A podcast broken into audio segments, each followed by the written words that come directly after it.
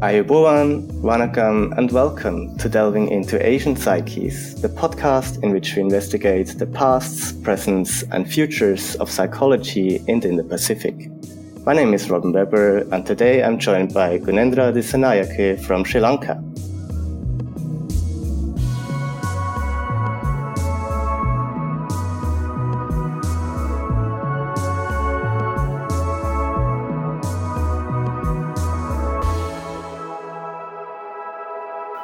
Now, to start things off, I would like to tell you about today's guest. Gunendra is a senior lecturer and former head of department at the University of Peradeniya, and she's been awarded several fellow and scholarships in European countries such as Germany and Spain. In her research, she focuses on intimate partner violence, which she explores how it emerges, why it takes place, and how it can be helped. Further back, she also investigated the psychological impact of the two thousand four tsunami and wrote a book on coping with trauma.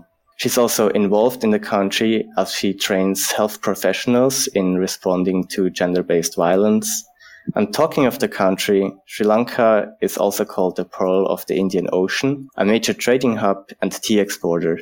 Its nature records some of the highest rates of biological endemism, and the country is the oldest democracy in Asia, with universal suffrage being introduced in nineteen forty-eight, and has seen the first female prime minister in the world in nineteen sixty. Sri Lanka is a multicultural society of Sinhala Buddhists and Tamil Hindus, with Muslim and Christian minorities as well. Now, with that information being given, I would like to turn to the conversation and introduce you to Gunendra. Thank you so much for joining in and being on the interview. Thank you, Robin. Right. So, as I've mentioned in the introduction, you are at the University of Peradeniya, and in my research for this episode, I have learned that this university has the oldest psychology department in the country, which was introduced only in nineteen ninety, so comparatively quite late. And I wanted to ask you, what are the reasons for psychology entering Sri Lanka only at this time? How were psychological topics being uh, thought about and discussed before this time? All right. So uh, even though psychology was introduced in Sri Lanka, it was introduced very late compared to the other sections in the world. But in a way, we can't say so also, because um, we are a country which is heavily influenced by Buddhist teachings. So even though the Western psychology was not practiced or introduced to Sri Lanka, we cannot say that there were no psychology programs or teachings or practices in Sri Lanka, because even though Western psychology was not practiced, Buddhist psychology was here in pilgrimages, in religious institutes. It was taught and practiced. But here I am um, mainly focusing on the systematic introduction of psychology courses into the university system or the education system, and that, of course, happened very late, the Sri Lankan setting. So, uh, even though it states that uh, proper uh, standardized degree program in psychology was first introduced in nineteen ninety, way before, like in nineteen forty-two to be exact, the University of Ceylon, psychology as a subject was taught. But there was no degree, a complete degree in psychology. But in some departments like uh,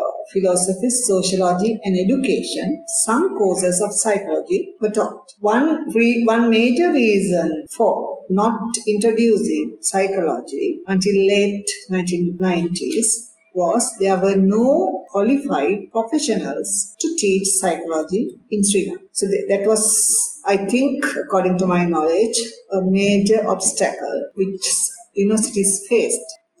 I see. So when you say that um, psychology was also taught before, just in different uh, majors, what would you say has changed in the teaching and maybe also in the ways of doing research about psychology? Also, maybe is is there a specific reason why it didn't uh, take on earlier and get an own department uh, in earlier time? Psychology was not practiced or introduced or taught in a very standardized formal way. So basically, it was there, but formally, it was not in the education system until it was introduced into the formal education system. So maybe the, there could be different reasons, of course, like no qualified or properly trained personnel. The context of the situation in the country was not very knowledgeable that psychology as a discipline should be introduced in the country. The public perception also, uh, the demand for psychology to be taught, given, I mean, being compared with mathematics or science and so on. So there could be many reasons hindering the emergence of psychology until this time. Mm-hmm. That's interesting. And if we look at the research side, maybe also uh, for a second, in these uh, thirty plus years that psychology is now uh, really established in Sri Lanka, what would you say has been going on in this field uh, since then? How far has it come in this time? Yeah, at present, of course, I think you're correct. It has come a long way since uh, like the research field also has developed. There's a vast improvement, I think, in the field. So there are many professionals who have gained their qualifications, trained overseas, have come here and have started their research in Sri Lanka. They also now see the importance of uh, this subject, and also there are so many issues people were facing in Sri Lanka, which uh, kind of pushed or led researchers to do their research on several topics. So mostly I think it's uh, on the negative stance, of course, right? So, uh, the issues, mental health and social issues. But now, of course, uh, I think that focus also is changing to going towards more positive fields and also um, different fields. Right, right. It's nice to hear that also in Sri Lanka you're getting into this salutogenic uh, phase in research. And before we get into the present, perhaps, as you're focusing in your work on intimate partner violence, I P V for short. Since South Asia, not only Sri Lanka, this problem is quite widespread. Do you also have some information why this is the case? This, these numbers are so prevalent in this area? In South Asia, yes, the numbers are very high. But I again uh, think it's a worldwide uh, problem. It's not specifically related to South Asia, but the numbers are, of course, I agree with you, that uh, are quite high. So there are many reasons, starting from uh, the uh, patriarchal nature of this, these societies, male ideologies. So those can be like termed or identified as prominent, significant factors leading to these high prevalence rates of intimate partner violence, uh, but many other things, of course. It's not only the attitudes um, among men, but attitudes of women also contribute to the high prevalence of intimate partner violence in these patriarchal societies. Even like aspects, of course, we can find in many other countries like unemployment or low educational attainment. So those are widespread identified factors in leading to I P V. So these are common in Sri Lankan context. And also mm-hmm. uh, the legal system, the s- support uh, system. Uh, so when compared to the developed countries, those are very, very different in our, our South Asian countries. Even though the rates are similar, we say that in Western countries also that the world, um, one in three women worldwide undergo um, intimate partner violence. They are subjected to intimate partner violence, right? Difference, I think, between these two sectors, developed and developing countries. Okay, you experience, you, you are subjected to this phenomena, but then what? So in Western countries, they have so many options, but in South Asian countries, we have very little. So the consequences are immense, I think, when compared to the Western world. Okay, so what I'm really getting, on one hand, of course, uh, you're right that there is no place in this world that has completely overcome this issue, and it affects all of us in a way. But also I hear it's very nuanced, that on one hand, yeah, there are cultural issues, but also socioeconomic, even to legal and uh, development issues that play all into uh, each other, um, which makes it a very hard thing to tackle, I assume. And perhaps to also bring the topic a little closer uh, to our uh, listeners, I P V can be a very broad field uh, that includes also many different forms of violence. And could you maybe also give an overview over what everything is included in this term and how they how these aspects relate to each other? So I P V encompasses uh, various types of violence. So basically we can say it's uh, mainly three forms, including physical violence, sexual violence, and psychological violence. All these forms are interrelated. That is what I have found. So in Sri Lankan setting, physical violence is very common and very obvious and prevalent also. All the physical actions aimed to abuse, hurt another person can be included, like pushing, hitting, making injuries, and so on. Under sexual violence, of course, making a person behave in a way that, without the consent of that certain person, behave in an undesirable way, like uh, pushing oneself to do sexual acts which that person does not like to do. So those things can be included under sexual abuse. In uh, the Sri Lankan sector, that is also prevalent, but compared to other two forms, I found there, there are two reasons for this low reporting, I guess. One thing would be that form also is very prevalent, but the women are not very willing to expose that because it's very, very personal in nature. And in the Sri Lankan setting, women especially are not or, or maybe are trained to inhibit or not to express their sexual feelings, experiences. So maybe, I'm not very sure, but I suspect that through my experience, that they are experienced in this aspect, but they are not willing to come up.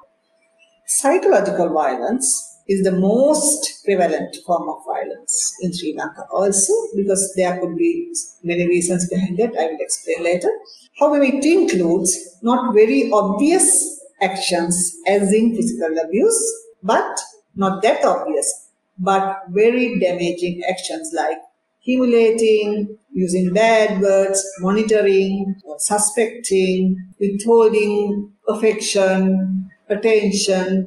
The list is very long, of course. So some of these experiences are not taken seriously by others, social support network members, or maybe in some instances, police or the counselors, at some instances, yes.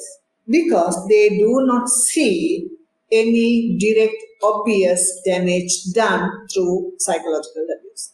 However, many women who talked to me came out or expressed that it is harder to bear than when compared with physical abuse. So, uh, factors that I want to em- emphasize was, in Sri Lankan culture, it's um, many Buddhists, Tamils and Muslims come next. So in Buddhist teachings, physical violence from small days onwards is uh, discovered. So there could this could be one reason, according to my knowledge, this could be one reason why people are a bit reluctant to engage in physical violence. But psychological violence, because it does not include any direct infliction of harm on the other person, maybe they are engaging in this form of violence very freely.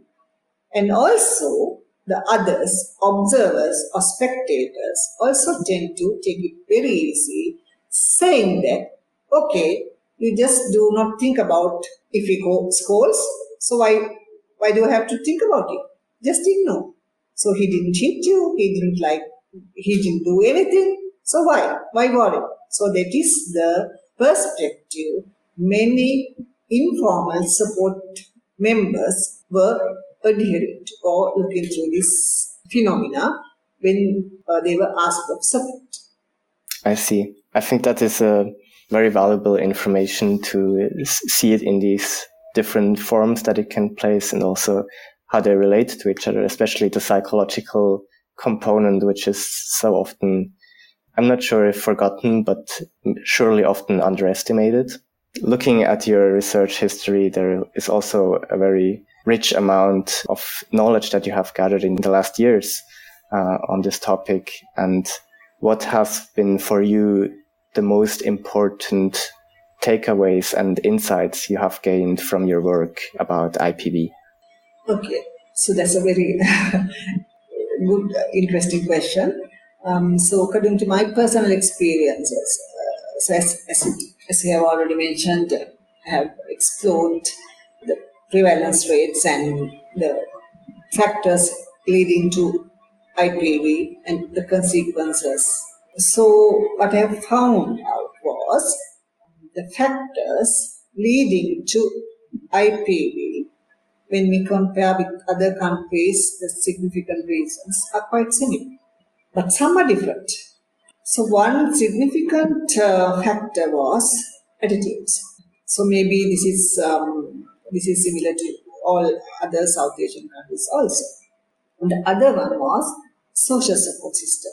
These are two very important factors, kind of uh, interrelated, because whether you decide to support or seek support depends on your attitude.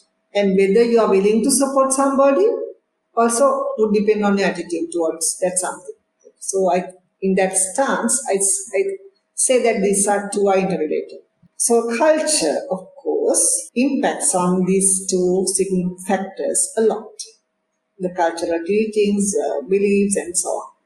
So what I found in the Sri Lankan setting was, okay, so all these factors, low cess, low education, education level, no like no independent income. So with all these, okay, you come to a point. So many women that I have worked with, interviewed, even though they were going through a hell lot of chaos, very few wish to go for a divorce. Majority do not like to go away. They do not want a divorce. What they want is, okay, please change the mind. So that is what have I have been listening to. Please change the man. I don't want to go for a divorce. I want the man back and a happy family. But sadly, it is not happening. It is not happening for many reasons.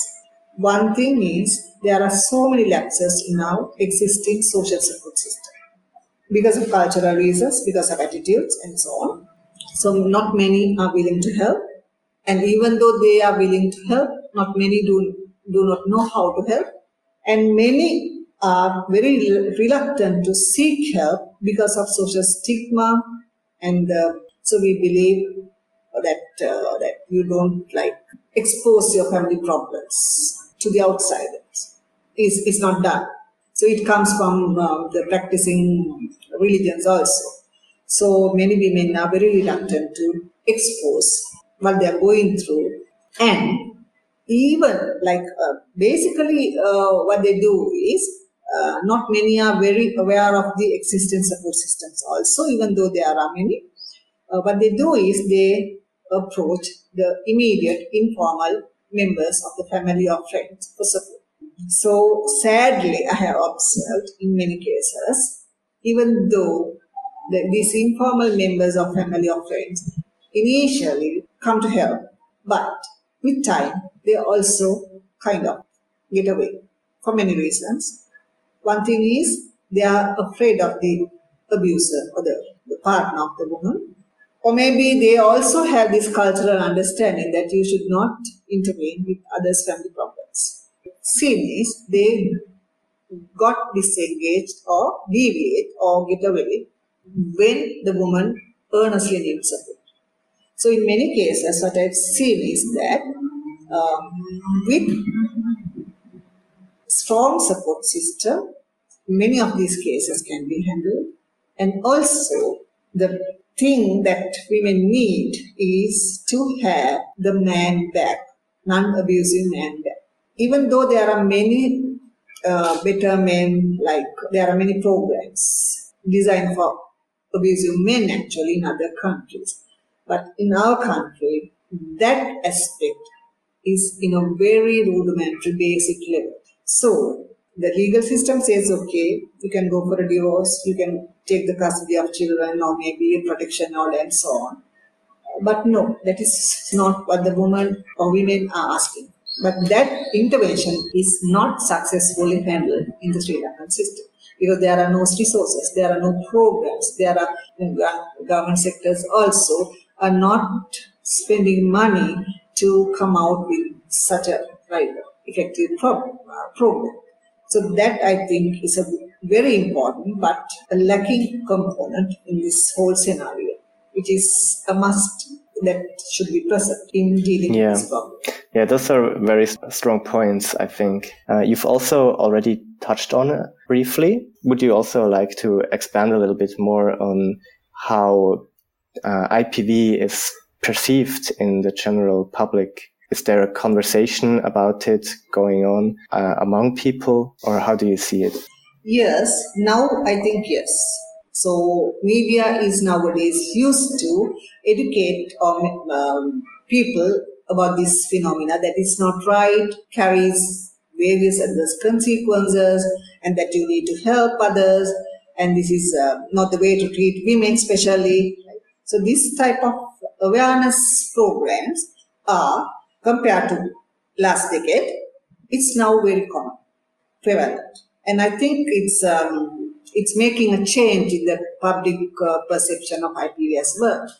But when I get a chance, I usually talk with people, knowing their perspective or the point of view about this phenomenon. When you, when you look at this phenomena through your male ideology, still you see the same picture. So many do not see this as something wrong. So many still do assign or blame the victim. Is the woman, is the way she talks, is the way she behaves, is the she's the one who makes the man angry, so she should she she should know better to behave and so on. But the situation is not as bad as the last few decades, I think, because people are more aware of that and many people are more willing to help now. And also there are rigid traditional attitudes that once Sri Lankans were holding on to, maybe because of this globalization, technology advancement and so on. So divorce is not, in earlier days of course, people wouldn't even think of going for a divorce. But now it's not that type, type of uh, thing anymore. Uh, so they, they are more kind of, women, more women are employed and so on. And they are becoming more educated and independent. So because of so many reasons, I think people are getting more less traditional and they are willing to help. So earlier, so many, many women, uh, even though they wanted to go for a divorce, their family members, especially mother, father, they were holding her back. So saying that it's a shame. So how can we face the um, society? Because we have been living in such a respectful life and so on. So those were the attitudes prevailing in the last few decades. But now, no longer parents would say, okay, you have, if you get married to that man, you have to uh, stay him with until you die. Whether he's good or bad, it doesn't matter. So that type of attitude is no longer prevailing, I think. Uh, people are more broad-minded and they want to help. If that fails, of course, they let the woman to uh, take the decision she likes. So that, I think, is uh, the trend is changing from last few decades. It's a positive change. Yeah. It's nice to hear that there is change in progress. For one more question, I would also like to go into your more practical work, as you're also active in the field, training health professionals in how they deal with gender-based violence. And I would also like to hear from you, what experience have you made in this type of work? And how do you see things changing there? All right. So through my research, actually, what I found out was, even though many women did not like to approach counselors because of stigma, shame, and so on, they were more willing to go seek help from medical health professionals. Because uh, even the Sri Lankan setting, anybody can go to hospital. Nobody would wonder where you go and so on. Nobody would question. So still this stigma prevails in Sri Lanka. And even though you are very, very well educated, but still then you are a bit reluctant to go and seek help from a counselor. Maybe specialized too. Um, give you advice and uh, help you out uh, to go through this uh, term. So many have gone to healthcare professionals, but they have not been able to help them or identify that, that there is a problem, that these women are subjected to intimate partner violence. So now, of course, the uh, situation has changed. The healthcare professionals are like uh, are trained to identify and provide adequate support to these victims.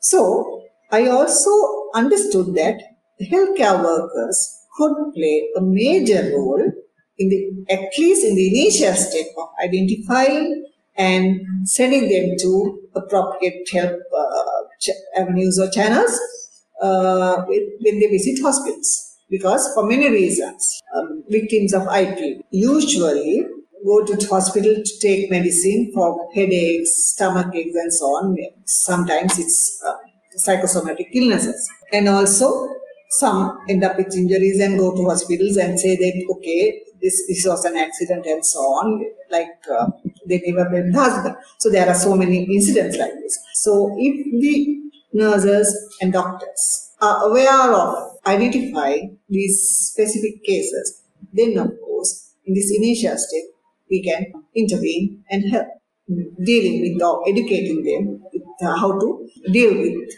gender-based violence, specifically intimate partner violence. Okay, thank you so much um, for these insights. I think that's really valuable to hear. Before we come to the end of this episode, I would also have a look on the future outlook of psychology and I P V in uh, Sri Lanka. So since you've been involved in this subject for a time now, when you consider how this work progresses, where do you see um, this whole problematic of I P V going forward, but also maybe psychology as a whole? When you think about the thirty years plus that have happened already, what could be done in the thirty more years to come? So uh, first I will answer the question that you asked on I P V. So where to go? According to my research experience and understanding, I think that uh, an intervention project or program for men, abusing men, is very necessary. The prevailing system does not have that, and uh, the legal support systems will not, like, it will um, kind of control the happenings, but not prevent it. Prevention, that is very, very necessary. And that has to be started with educating children in the school system. So that type of a program, changing the attitudes about male ideologies, how to deal with females and males, of course, because I P V is not only like limited to women. Men also do experience I P V at certain times, but uh, because of many reasons, they do, they do not come up with the incidences. Um, for that, I think that has to start in school. But in Sri Lanka, still, it has not started. So those two main aspects, I think, have to be introduced in the Sri Lankan system if to prevent this uh, traumatic problem. The other question you ask is about where psychology is going in next thirty-five years, in Sri Lanka especially. So Sri Lanka, if you go back to nineteen nineties and two thousand, so we are a nation, we were impacted by a civil war which lasted for over three decades, the tsunami, natural disasters, and the Easter bombing, man-made disaster, and of course then the COVID. Many traumatic experiences our nation has undergone.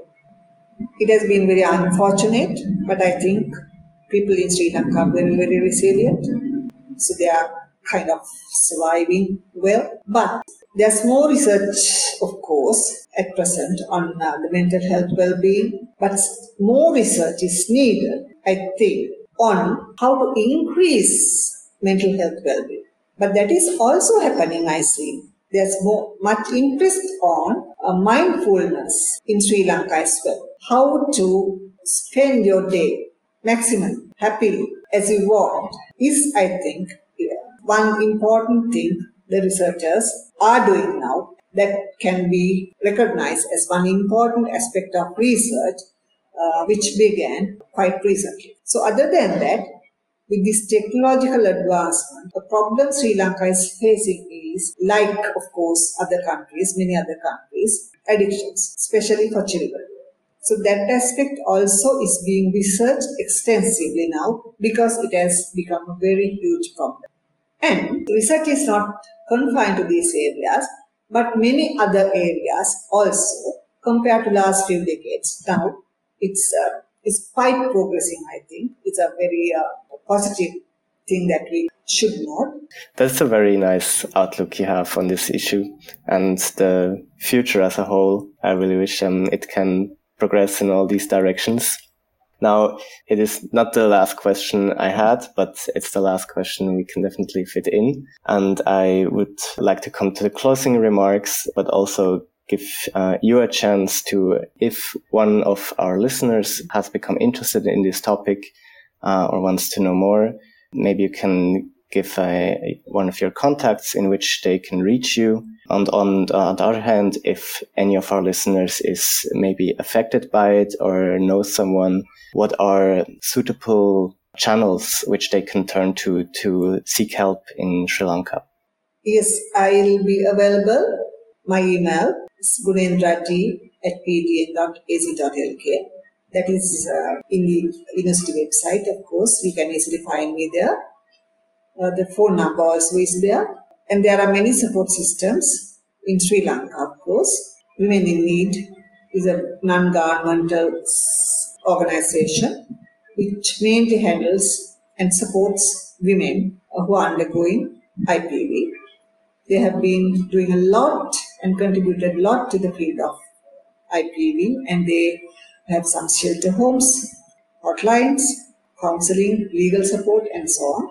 And also there are another few uh, hotline numbers also, if people are interested, like they they want to seek help in the Sri Lankan context. Yeah, yes. Wonderful. Thanks uh, for sharing all that. Um, it's been really insightful. I'm really grateful for all the work you have done and that you have brought to it to an audience here. Yeah, uh, it's much appreciated, Gunendra. Thanks for being on. Thank you, Robin. So it's a pleasure uh, doing the interview with you. So thank you. Yeah, indeed. Again. So this has been it for the Sri Lanka episode with Gunendra Dissanayake. We have reached the end for this week, but uh, my podcast will go on in a fortnight when I will have a researcher from Japan on here and talk about their environment, and make sure to follow me for that. I will really appreciate it, and have a wonderful time until then.